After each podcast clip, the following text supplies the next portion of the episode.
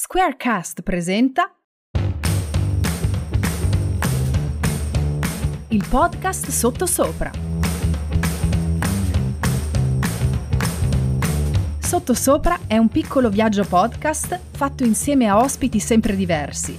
Personaggi famosi o comuni mortali si incontreranno nel nostro podcast per raccontare a cuore aperto i successi e gli errori che hanno aperto o chiuso le sliding doors della loro vita.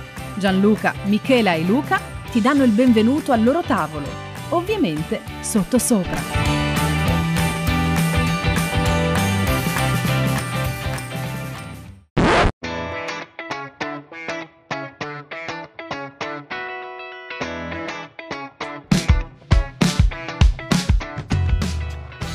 Benvenuti, siamo di nuovo sul nostro podcast di Sottosopra vi ringraziamo di esserci ancora nuovamente per ascoltare questa nuovissima intervista che faremo ad un ospite d'eccezione. Ma come sempre prima saluto Gianluca. Ciao Michela.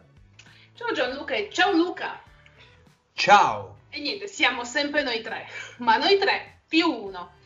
Ve lo presento tra un attimo, prima vi ricordo soltanto che se volete sentire tutti i podcast precedenti ci dovete cercare su eh, sottosopra.club, su um, Spotify, su Anchor, Spreaker, ovunque, siamo ovunque. Ma agevoliamo l'ospite di quest'oggi. Laureato in lettera alla Sapienza, famosissima Università di Roma, ma noi non lo conosciamo per questo motivo, lo conosciamo perché è stato una delle voci di un programma radiofonico famosissimo tutto il calcio minuto per minuto. Benvenuto al grandissimo Riccardo Cucchi. Buonasera, buonasera, buonasera a voi, grazie, grazie dell'invito, è un piacere naturalmente essere qui a dialogare delle cose che vorrete, sulle cose che vorrete eh, affrontare, sui temi che vorrete affrontare. Per me è un piacere. Bene, bene, mi sfrego le mani, non so se si sente nel microfono. Cominciamo subito allora a questo punto con una domanda a bruciapelo, direi. Una domanda che immagino Riccardo non ti abbia mai fatto nessuno nella tua vita, soprattutto una volta finito il lavoro così di radiocronista. La radiocronaca più bella e quella più difficile? La più bella indubbiamente non può che essere quella di Berlino, nella notte magica del 2006. Il sogno di tutti gli italiani di diventare campioni del mondo con la nostra squadra azzurra. Ricorderete naturalmente quella partita straordinaria contro la Francia che ebbi l'avventura di raccontare e soprattutto ebbi la soddisfazione di, di poter gridare la frase che tutti i radiocronisti sognano, campioni del mondo. Prima di me pensate soltanto Niccolò Carosio alla radio per due volte, nel 34 e nel 38, ed Enrico Ameri nell'82 ebbero la stessa fortuna. Quindi naturalmente eh, fu, un grande, una gran, fu una grande gioia per me vivere quell'emozione straordinaria e raccontare una finale mondiale conclusa, coronata con la vittoria degli azzurri. La più difficile, beh, posso dirlo oggi, a distanza di 40 anni, per una ragione che appartiene più al cuore che non alla razionalità. Perugia-Juventus, quel 14 maggio del 2000, qualcuno lo ricorderà, quella partita interrotta da un nubifragio, arbitrata da Collina, che fece riprendere il secondo tempo dopo quasi un'ora, oltre un'ora dall'inizio del, dalla fine del primo, eh, nell'ultima giornata di campionato nella quale Lazio e Juventus si contendevano lo scudetto. Io ero a Perugia e raccontai al quarto minuto di gioco il gol di Calori del Perugia che in quel momento proiettò al vertice della classifica la Lazio. Perché fu difficile quella radiocronaca per me? Perché ero tifoso della Lazio, ma nessuno naturalmente lo sapeva. Per 40 anni, di fronte alla domanda che regolarmente mi veniva rivolta, lei per quale squadra tifa, io dicevo, lo saprete, se ce n'è una, soltanto quando avrò smesso di lavorare, quando avrò appeso il microfono al chiodo. In quel pomeriggio ho dovuto svolgere due ruoli, il principale, quello di, radiocronista obiettivo ed oggettivo, e il secondo, quello di tifoso che stava vivendo un sogno, quello di raccontare la Lazio campione d'Italia, così come avvenne al termine poi di quella partita. Immagino, sono, sono, stati momenti difficili, lo sono stati per me anche adesso, perché io sono della Juve, Gianluca è della Juve e mio marito qua di fianco è del Toro. per cui Riccardo, mentre ti stavi raccontando questa cosa, lui stava esultando facendo capriole. È una vita difficile. è una vita difficile, beh, oddio, per chi è tifoso della Juventus, per fortuna non è tanto difficile.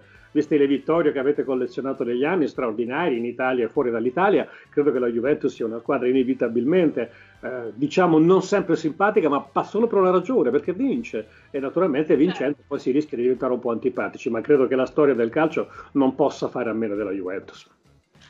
Oh, posso dire solo questo. Oh, bene, fantastico. Ma il rapporto tra eh, Riccardo Cucchi e la Serie A e Riccardo Cucchi e la Nazionale, simile, diverso, com'è? Il rapporto tra la Serie A e, scusami, non, ho, non ho capito, non ho tra compreso. Te, tra te e la nazionale, tra te e la Serie A, nel senso, sei sempre stato lo stesso radiocronista, lo stesso, la stessa persona o vesti eh, di un abbigliamento diverso a seconda che ci sia da fare una, una radiocronaca della nazionale o di una partita di Serie A? Ma guarda, ogni partita è semplicemente una partita. Ho sempre ragionato in questi termini. Ho cominciato naturalmente, come tutti i più giovani, dalla gavetta, dai campi di periferia, dai campi, dai campi polverosi, quelli magari meno sotto i riflettori. Ma per me una partita è una partita. Eh, che giochino le squadre più grandi del mondo, che giochi la nazionale o che giochi eh, una qualunque squadra della periferia del calcio, per definirla così, per me è una partita e quando la racconto alla radio, quando l'ho raccontata alla radio, mi sono atteggiato rispetto a quella partita eh, esattamente allo stesso modo, perché il radiocronista deve trasmettere le, le emozioni, le emozioni che quella partita trasferisce eh, e che il radiocronista deve essere bravo a trasferire sugli ascoltatori. È ovvio che quando si raccontano partite di campionato l'obiettività è necessaria, lo sforzo più grande è quello di essere super partes, di essere terzo rispetto all'evento che si sta raccontando per rispettare evidentemente le passioni di tutti. Quando c'è la nazionale forse è consentito soltanto poco, di essere un pochino più appassionati perché c'è la nostra squadra, la squadra di tutti gli italiani, ma questo, eh, questo accompagnare le gesta della squadra azzurra non deve mai far dimenticare comunque il racconto oggettivo. Se c'è un rigore contro gli azzurri ed è un rigore sacrosanto, va detto e basta semplicemente, non si può in nessun modo nascondere la realtà. Anche se fa male ricevere un rigore contro, bisogna onestamente ammettere che l'arbitro, nel caso lo assegni contro gli azzurri, se c'è, ha fatto bene a farlo. Occorre raccontare la realtà, certo con una partecipazione emotiva magari più forte, perché ripeto, la nazionale è la squadra di tutti. È l'unica, l'unica eccezione, in tutti gli altri casi è fondamentale essere terzi, essere mediatori tra chi ascolta e naturalmente l'evento che andiamo a raccontare. Certo. Gianluca. Gianluca non c'è, è andato via. Oh, aiuto, abbiamo perso Gianluca. Allora, mentre lo recuperiamo, allora ti chiedo un'altra cosa io. Tu sei da sempre, o oh, da quasi sempre, da che ti conosco io, attivo sui social. C'è un social che preferisci particolarmente e perché? Innanzitutto mi sono avvicinato ai social un po' tardi, devo dire la verità, stimolato soprattutto uh, dai miei figli, che naturalmente erano più agili e più svelti di me. Io ero un po' scettico, sinceramente il caso ha voluto che mi sono avvicinato quasi per gioco, ma poi per lavoro eh, abbia dovuto poi impegnarmi seriamente. Beh, c'è stato un momento della mia vita professionale nel quale ero anche responsabile della redazione, la grande straordinaria redazione sportiva della radio e a un certo punto anche responsabile, tra virgolette, eh, come web, come si dice oggi, web social manager. Quindi ho dovuto fare i conti con questa realtà nuova che si affacciava evidentemente anche di fronte a noi che siamo di una generazione diversa e piano piano mi sono appassionato. Adesso che non lavoro più invece sono un fruitore, direi assolutamente convinto, appassionato, quotidiano dei social. Ho un profilo Twitter, ho un profilo Facebook, ho un profilo Instagram. Devo dirvi la verità, il social che mi diverte di più e che trovo più immediato, più, più divertente, anche un po' rischioso per certi aspetti, è sicuramente Twitter ed è quello che frequento di più. Infatti entro io perché volevo farti proprio questa domanda, perché ti seguo su Twitter e devo essere sincero, a chi ci ascolta consiglio di seguire Riccardo su Twitter perché è uno dei profili più eh, interessanti che, o comunque più equilibrati che io ho avuto il piacere di seguire, mi piace sempre come commenti, sempre comunque con toni molto pacati, anche agli haters vedo che rispondi in modo quasi, cioè senza proprio fomentare la, la discussione. Questo è veramente, ripeto, seguitelo perché ne vale veramente la pena. Ma voglio farti un'altra domanda. qual è la cosa più difficile di una radiocronaca? Perché la, la telecronaca ha delle difficoltà, però c'è un impatto visivo. Ma di una radiocronaca, qual è la cosa più difficile? Ma sai, la radiocronaca fondamentalmente è un racconto di un evento che coloro che ascoltano non vedono. Questo è fondamentale, il punto di partenza può essere banale, ma non lo è affatto, perché è molto importante consentire a chi ascolta di raffigurarsi nella propria immaginazione, nella propria fantasia il campo di gioco, i movimenti dei calciatori, in qualche modo riprodurre nella propria mente la partita che chi al microfono sta raccontando. E per farlo abbiamo pochi strumenti a disposizione, pochi ma essenziali. Naturalmente le parole, ed è fondamentale scegliere le parole giuste al momento giusto. Naturalmente il ritmo, il ritmo che accompagna l'evolversi della partita, un ritmo che deve essere analogo, simile, direi forse più giustamente uguale alla velocità della palla, perché sarebbe un grave errore arrivare prima della palla, sarebbe un grave errore arrivare dopo la palla. Quindi è molto importante seguire il pallone e naturalmente l'intonazione della voce, perché anche con l'intonazione della voce si dà l'impressione a chi è all'ascolto eh, che la palla si stia avvicinando all'area, perché alzando la voce si intuisce la pericolosità dell'azione che sta nascendo e di conseguenza si indica all'ascoltatore che l'azione si sta avvicinando all'area di rigore. Ma il dato più importante, forse vi sorprenderò, una radiocronaca, sapete qual è?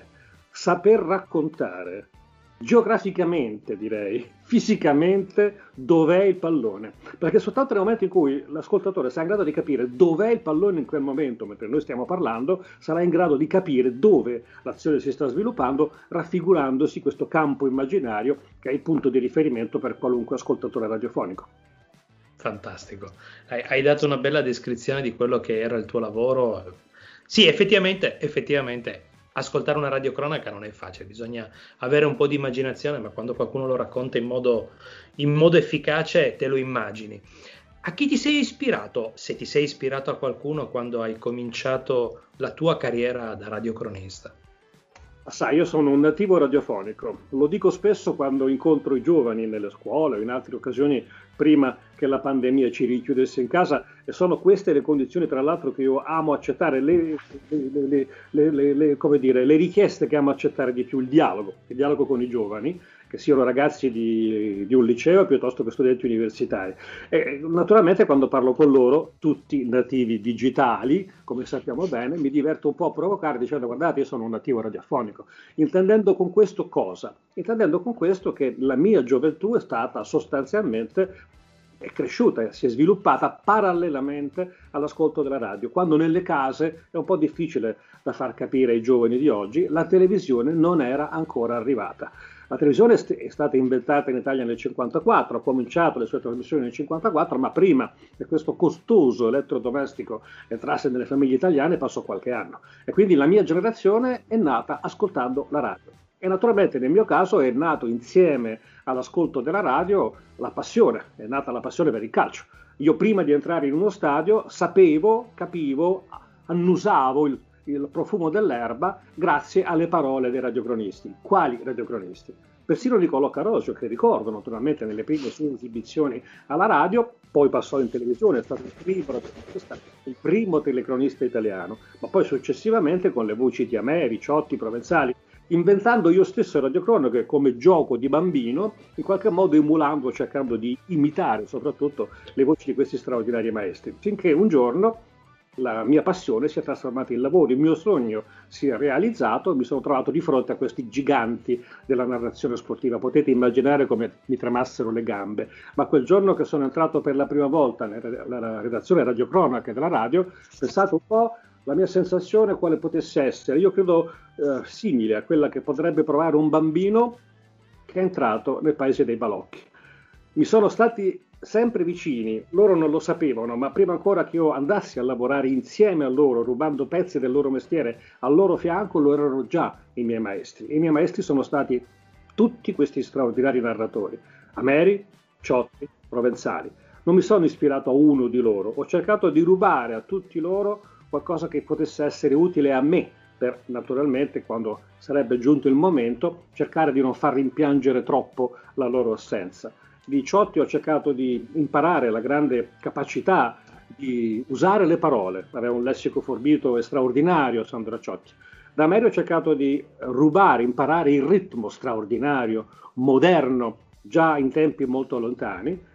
A Provenzale ho cercato di rubare la serietà professionale, il non guardare l'orologio, l'arrivare con grande anticipo negli stadi, non soltanto per evitare gli ingorghi del traffico. Sapete, il grande incubo di un radiocronista è quello di non arrivare in tempo alla partita. Eh, noi arrivavamo con grande anticipo quando ero insieme ad Alfredo, anche 3-4 ore prima. E soprattutto il fatto di non guardare mai l'orologio. Quando si comincia a lavorare nel nostro mestiere non si sa quando finisce il nostro momento. E il nostro lavoro c'è fin quando c'è da lavorare, 8 ore, 9 ore, 10 ore, 12 ore, 15 ore, non conta il tempo, specialmente quando si è di fronte ad eventi importanti come le Olimpiadi o i mondiali di calcio. Da tutti loro ho imparato qualcosa cercando di mettere a frutto i loro insegnamenti. Bene, visto entro io che è la mia volta di fare la domanda, visto che hai citato le Olimpiadi, noi siamo un paese profondamente legato al calcio che tu hai raccontato in maniera fantastica, ma hai raccontato anche un sacco di Olimpiadi. Com'è raccontare le Olimpiadi rispetto al calcio? Perché alle Olimpiadi racconti qualcosa che racconti soprattutto degli sport che in Italia sono di nicchia tendenzialmente, anche se magari l'atletica leggera non dovrebbe esserlo, ma purtroppo è discretamente di nicchia come sport, soprattutto per il grande pubblico appunto abituato al calcio. Quali sono le differenze tra una telecronaca, una radiocronaca, scusami, di calcio e una radiocronaca di Olimpiadi? Hai detto bene, ne ho fatte molto, sono felice di questo. La RAI ha voluto impiegarmi in ben otto Olimpiadi. Wow. Prima nel 1984, forse voi non eravate nemmeno nati. Los Angeles. Ero nato altro che, me la ricordo ben bene. Los Angeles eh, e l'ultima è stata quella di Rio de Janeiro nel 2016. Tante Olimpiadi, tanti ricordi, tanti atleti, eh, tanta felicità, consentitemelo, perché l'Olimpiade è forse l'evento sportivo più gioioso che si possa vivere.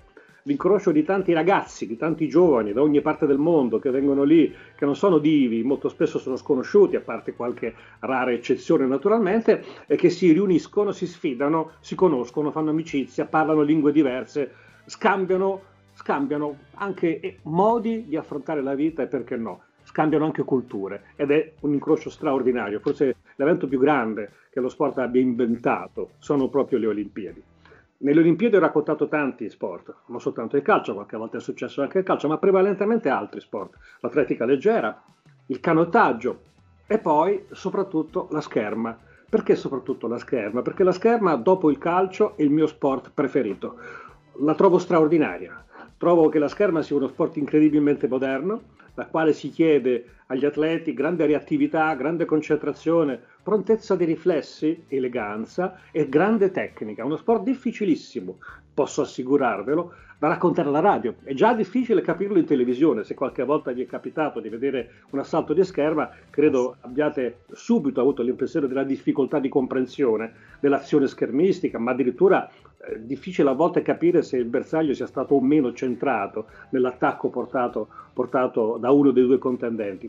Beh, sapete, quando nel 1983 Guglielmo Moretti, l'inventore di tutto il calcio minuto per minuto, che è stato il mio primo capo, mi disse, sai Riccardo, ti affido la scherma perché abbiamo bisogno, c'è un vuoto generazionale, ti affido la scherma affinché tu possa raccontarla poi alle Olimpiadi dell'anno dopo, 1984. Sapete cosa feci? Con, consapevole naturalmente della difficoltà di raccontare alla radio la scherma, mi recai nel più famoso circolo scherma di Roma, appunto il Club Scherma Roma, e presi lezioni di scherma. Uh, salì in pedana e mi feci insegnare dai maestri di quel meraviglioso circolo alcune delle cose sen- centrali, essenziali della scherma, perché potessi tecnicamente comprenderla, ma soprattutto perché potessi tradurre un gesto schermistico in racconto radiofonico. Sapete, se io avessi detto in radio controcavazione, la controcavazione è quel movimento delle armi che si toccano roteando l'una sull'altra per cercare a un certo punto il momento di debolezza per poter affondare il colpo. Beh, controcavazione alla radio in quanti l'avrebbero capita? Allora ho cercato di tradurre questi termini tecnici in, in, in, in espressioni comprensibili per tutti coloro che erano all'ascolto. È stato un esercizio straordinario che mi ha fatto crescere moltissimo, ma soprattutto mi ha fatto innamorare della scherma. Fantastico. Ma invece uno sport che proprio non puoi reggere? fatica a commentare e dice no, ne faccio. imbarazzo sinceramente, perché chi fa il mio mestiere non dovrebbe avere preclusioni, oggettivamente verso nessuno sport. Io in effetti non ho preclusioni. Ci sono alcuni sport, diciamo così, per i quali, che non ho raccontato, per i quali evidentemente nutrivo una certa diffidenza, chiamiamola così, eh, non mi convincevano fino in fondo sul piano dell'emozione. Eh, tra questi devo dire, probabilmente deluderò molte persone all'ascolto in questo momento della vostra chiacchierata, tra queste la Formula 1. Eh, perché sinceramente per come concepisco io lo sport, il combattimento, tra virgolette, la competizione tra motori, francamente non mi appassiona. Mi piacciono di più gli uomini che si sfidano con le loro forze, con le loro gambe, con, la loro, con le loro, loro, braccia, la loro capacità atletica, con la loro intelligenza. La sfida tra motori francamente non, non mi piace, non mi è mai piaciuta molto. Allora entro io con un'altra domanda, eh, dopo, dopo, la tua risposta. Io invece sono un appassionato di Formula 1, ma eh, comprendo le, le difficoltà nel, nel, capire che poi sport, insomma, sport motoristico è abbastanza poco sport, ma è più tecnica che sport. Però ti faccio una domanda, la radiocronaca che non avresti mai voluto fare, quella che tutto sommato ti ha pesato o comunque ti è pesato, che comunque non, non ti ha lasciato nulla o ti ha dato un po' così, ti ha fatto pensare, se c'è. Ce n'è una, una che devo dire la verità non è che non mi abbia lasciato nulla, è una che mi ha profondamente ferito come uomo, come innamorato dello sport, eh, come persona soprattutto. Ricordate probabilmente una partita tra la nazionale italiana e la Serbia eh, che si, dovette, si, doveva giocare a Genova, si doveva giocare a Genova, una partita di qualificazione che non si giocò mai, una partita che non si giocò mai per le turbulenze, per intemperanze di un gruppo di tifosi che in realtà non erano tifosi, erano autentici facinorosi politici serbi che misero a ferro e fuoco la città, che misero sotto schiaffo lo stadio. Le squadre entrarono in campo eh, riuscirono a giocare pochi minuti perché poi dal settore eh, delle, dei, dei, sostenitori eh, della Serbia, come ricorderete, arrivò di tutto in campo, costringendo l'arbitro a mandare negli spogliatoi le squadre. Eh, per timore, tra l'altro, di nefaste conseguenze per l'ordine pubblico, lo stadio fu svuotato, le squadre non rientrarono in campo. Noi rimanemmo al microfono di Radio 1, io e i miei colleghi, per raccontare una partita che non si era mai giocata. Il nostro racconto radiofonico eh, diventò un'altra cosa, diventò un racconto di cronaca nera, ci furono feriti, ci furono incidenti, ci furono sommosse, ci furono negozi eh, distrutti, macchine incendiate, forse qualcuno di voi ricorderà anche Ivan, quel personaggio mascherato che le telecamere sì. di tutto il mondo inquadrarono in primo piano. Ecco, quella serata fu una serata triste per noi che amiamo lo sport, tra l'altro una serata nella quale eh, capì la fragilità dello sport, la fragilità del calcio. Sapete, anche nel calcio professionistico, anche nello sport professionistico, io credo che sia ancora viva, forte, eh, la tendenza, la volontà di promuovere valori anche nelle condizioni più complicate come quelle che oggi vive lo sport professionistico per eccellenza, appunto il calcio. Il calcio cerca di trasmettere valori, bisogna, è necessario che lo sport non dimentichi mai eh, di trasmettere valori. Non a caso,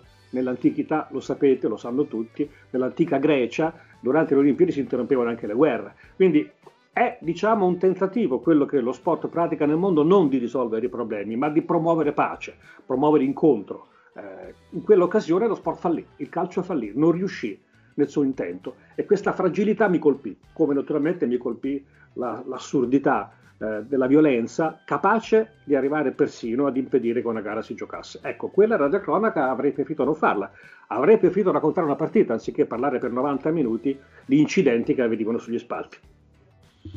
Come darti torto effettivamente. Provo però, guarda, ci tento, provo ad alleggerire un po' la situazione perché è comunque un amante del, del calcio è, è, triste ricordare un po' questi, questi eventi. Ma se noi tutti quanti ci trovassimo a una cena con te e non si può parlare di calcio, di sport, di radio, di che cosa parliamo con Riccardo? Molti argomenti vi offrirei in discussione, a cominciare dalla musica. Io sono un grande appassionato di musica classica e di musica lirica. Soprattutto di musica lirica, ho due autori che mi accompagnano fin da quando ero bambino. Giacomo Puccini, per il quale sono stato capace di fare cose folli, quelle che farebbe un tifoso per la propria squadra, cosa che ho fatto peraltro anche per la mia Lazio quando ero ragazzino. Sono andato in giro per l'Italia per sentire le opere di Puccini, sono andato al festival straordinario che si svolge eh, sul lago, nel quale Puccini aveva, aveva realizzato la sua casa del cuore, Torre del Lago Puccini. Quindi musica potrei parlare per ore, e potrei parlare loro ore, per ore anche di libri. Io sono un grande affamato lettore, hai ricordato, sono laureato in lettere, in lettere, in lettere eh, e filosofia e ho amato, amo leggere, non c'è, tras- non c'è, stata trasferta nella quale non portassi con me nella valigia molti libri. In questo momento sto, sto completando un percorso personale, sto cercando di leggere l'opera omnia di un autore che ho amato e che amo tantissimo, contemporaneo, forse lo conoscete sicuramente, anzi lo conoscerete perché è amato da molti, da molti lettori in tutto il mondo, mi riferisco al giapponese Murakami, eh, del quale sono un grande appassionato, sto leggendo tutta la sua opera, manca poco, sono quasi alla fine per, leggere, per completare il mio percorso di lettura di tutta la sua produzione, in questo momento sto leggendo un libro straordinario eh, che si chiama Assolutamente Musica, un libro nel quale Murakami, anche lui appassionato di musica, classica, lirica, jazz, intervista uno dei eh, più grandi direttori d'orchestra giapponesi, Osawa, che naturalmente appassionato di musica lo conosce, oggi ha 85 anni, è stato eh, direttore della Boston Symphony Orchestra, eh, è stato è stato assistente di von Karajan, è un direttore d'orchestra conosciuto in tutto il mondo. Ebbene, questo dialogo tra lo scrittore e il direttore d'orchestra è affascinante. Ho interrotto la lettura per collegarmi con voi, eh, ero perso, ero perso nelle parole di questo libro che naturalmente evocavano anche tante melodie e tante musiche che ho avuto il piacere di amare e di ascoltare. Wow, grande, grande Murakami, davvero un autore che io anche amo alla follia. Abbiamo capito che con Riccardo non ci annoieremmo mai, comunque, cioè, a qualunque cena, a qualunque chiacchierata. Ti voglio fare una domanda provocatoria e sottosopra, che mi aspetto già la risposta. Ma più forte, Pelé o Maradona? Ma guardate, io rifuggo, devo dire, rifuggo dai paragoni, non ho mai amato i paragoni. Paragonare calciatori, soprattutto di epoche diverse, è secondo me un esercizio assolutamente inutile eh, Pelé ha giocato in un'epoca, Maradona ha giocato in un'altra. Il calcio evolve, ma evolve anno dopo anno, non eh, ventennio dopo ventennio. Ogni anno c'è qualcosa che cambia, cambiano i ritmi, la velocità, l'impostazione tattica, la tecnica. È impossibile paragonare giocatori di epoche diverse, ma credo che sia impossibile anche paragonare giocatori della, della stessa era. Per esempio, paragonare Ronaldo, Cristiano Ronaldo e Messi è un grande errore e secondo me, ripeto, un esercizio inutile. Aggiungo un altro fatto, un altro elemento per me decisivo. Per conoscere e valutare un giocatore occorre vederlo dal vivo, cioè nello stadio. Pelé l'ho visto soltanto in televisione, sono anziano ma non così tanto, non ho mai avuto modo di vedere Pelé giocare su un campo di gioco, mentre ho potuto vedere Maradona con i miei occhi e devo dirvi che tra tutti i giocatori che ho potuto vedere con i miei occhi da uno stadio, perché guardate, il giocatore non è soltanto quello che mostrano le telecamere, l'esercizio più bello che possa fare un appassionato di calcio, e mi rivolgo a chi va allo stadio, e lo faranno sicuramente in molti, non è soltanto osservare il calciatore che ti interessa in quel momento quando è in possesso di palla. Per capire un giocatore davvero, bisogna capire cosa fa quando non è in possesso del pallone, come si muove, come agisce, come suggerisce ai compagni, come tatticamente si inserisce negli schemi studiati a tavolino da un allenatore. È lì che capisci anche la personalità, il carattere, eh, il carisma di un grande calciatore, se è un grande calciatore. E io ho visto Maradona, posso dire di aver avuto la grande fortuna di vedere Maradona, di raccontarlo, di innamorarmene. Quindi tra tutti i calciatori che ho visto, che ho visto con i miei occhi, Maradona è quello che mi ha lasciato l'impronta più grande, più profonda, uomo che sapeva trasformare veramente il gioco del pallone in qualcosa di straordinario, che andava ben oltre il calcio. Secondo me sconfinava nella poesia, nell'arte e perché no, persino nel paradosso, considerando la vita di questo campione così diversa sul campo rispetto a quella che invece veniva consumata nella vita quotidiana. Infatti tanti hanno giudicato Maradona per eh, la persona Maradona, non per il calciatore quando, quando è mancato. Ho avuto dei grossi litigi io su Facebook su, su, questo personaggio, perché le persone sono persone, i calciatori sono sempre persone, ma in quel momento stanno facendo un lavoro sono due cose diverse, non bisogna eh, giudicare. Una domanda a proposito di questa tua riflessione. Immagino che come, come, come molti di noi amerai l'arte, ti piace, immagino, viaggiare tra i quadri, tra i grandi pittori dell'epoca passata e dell'epoca contemporanea. Ti domando, se ti trovassi di fronte ad una quadro, ad una pittura di Caravaggio, ti preoccuperesti di capire la vita di Caravaggio, la dissolutezza di quel pittore o ti fermeresti ad ammirare la sua arte? Ma la seconda, ma neanche da dire.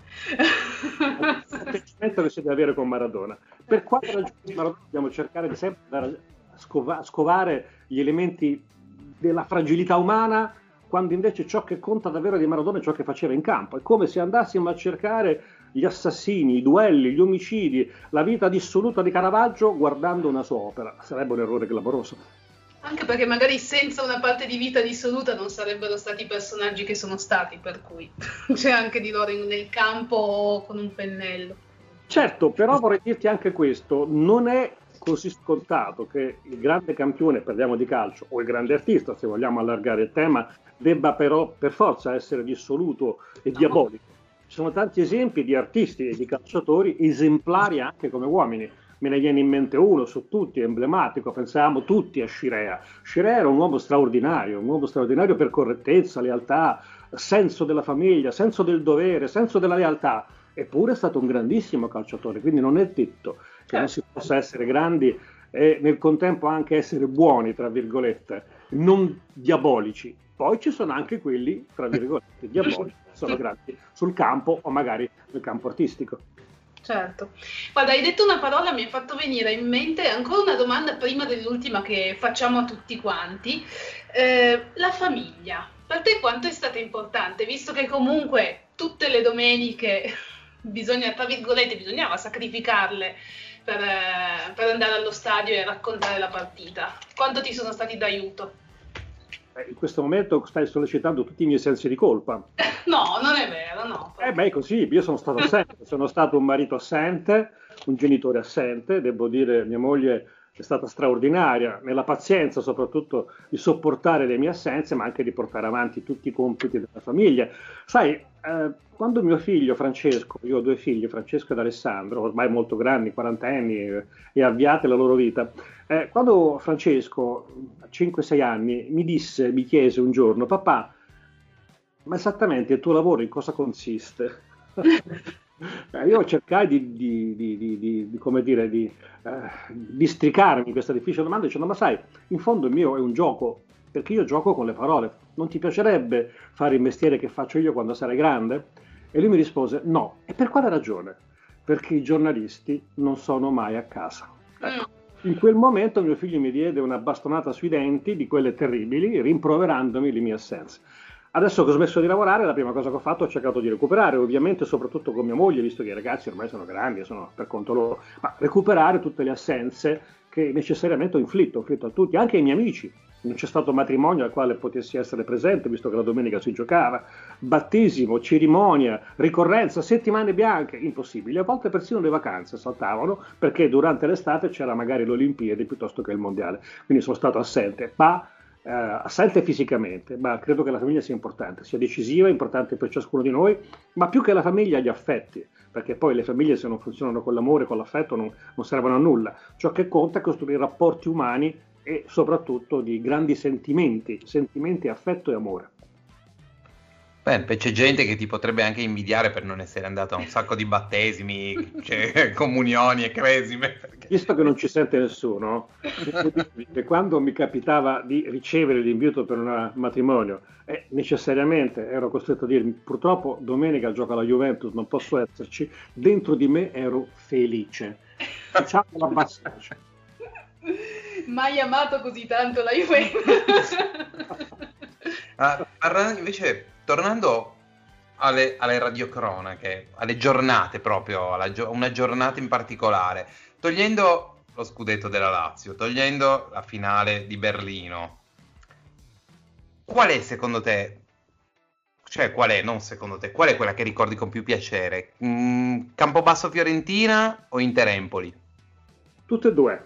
Campobasso Fiorentina perché è stato il primo il primo momento di autentico racconto di calcio alla radio. Pensate, avevo registrato nel mio geloso, sapete, era un vecchio registratore a bobine di tanti anni fa, primo registratore casalingo, tra virgolette, un regalo straordinario da parte di mio papà in occasione di un Natale e io usai quel registratore soprattutto per registrare radiocronache, quindi ne ho fatte tante di radiocronache, ma la prima al microfono fu quel Campobasso Fiorentina tanti tanti anni fa, con grande emozione, con grande paura, Sapete, del microfono non bisogna avere paura perché sarebbe paralizzante averne paura, ma va rispettato. E ogni qualvolta si accende quella luce rossa, anche dopo 40 anni di lavoro, beh, un pochino le gambe devono tremarti. È il senso che sei consapevole dei rischi, eh, della difficoltà, delle cose che dovrai affrontare.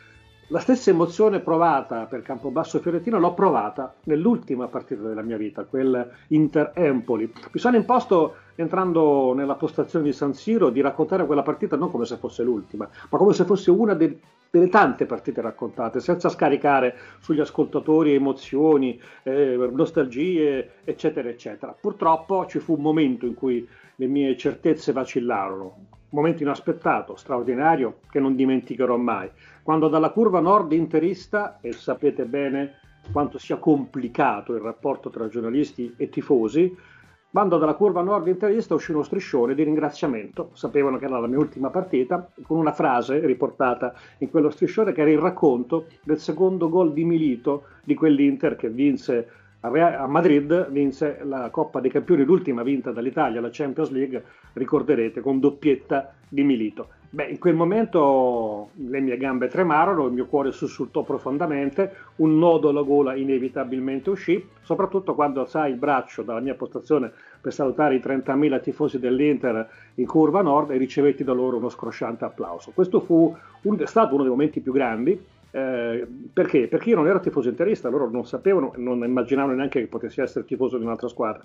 Però questo omaggio, tra virgolette, che era nei miei confronti, ma io credo fondamentalmente nei confronti della radio, più vicina alla sensibilità dei tifosi, di quanto non possa essere considerata dai tifosi perlomeno la televisione moderna, beh, è stato un riconoscimento straordinario che ho voluto condividere con tutti i miei colleghi, spiegando loro che la radio non morirà mai per questa ragione, perché siamo più vicini come il cuore eh, diciamo, e con il modo di raccontare il calcio, più mi permetto di dire dei colleghi della televisione, ai tifosi su tutti i campi d'Italia.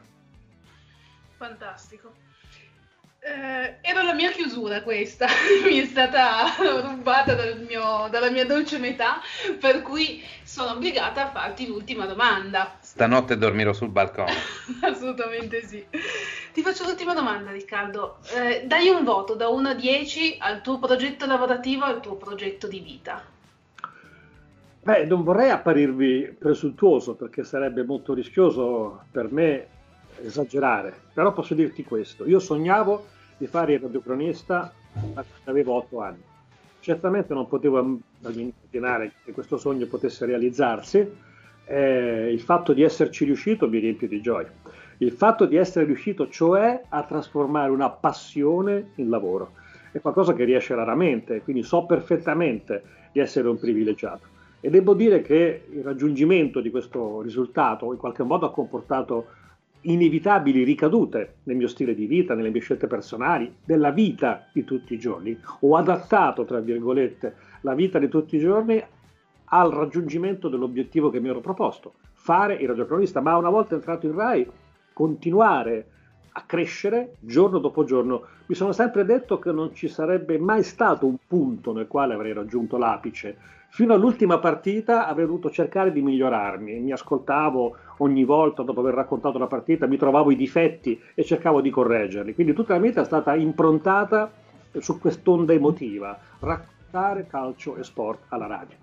Eh, però senza dimenticare alcune passioni che ho sempre coltivato in maniera sporadica e difficile. Adesso finalmente mi sto sfogando e tra queste due passioni, sicuramente tra queste passioni, come vi dicevo, due in particolare, la musica, strimpello un po' il violino, ma diciamo a bassa voce, mi piace leggere le partiture, mi piace ascoltare musica e la lettura. A queste ho aggiunto, da quando ho finito di lavorare, anche la scrittura. Ho scritto due libri e spero di poterle scrivere ancora. Quindi Ah, non voglio dire 10 perché mi sembrerebbe di essere presuntuoso, ma ma 8 sì però.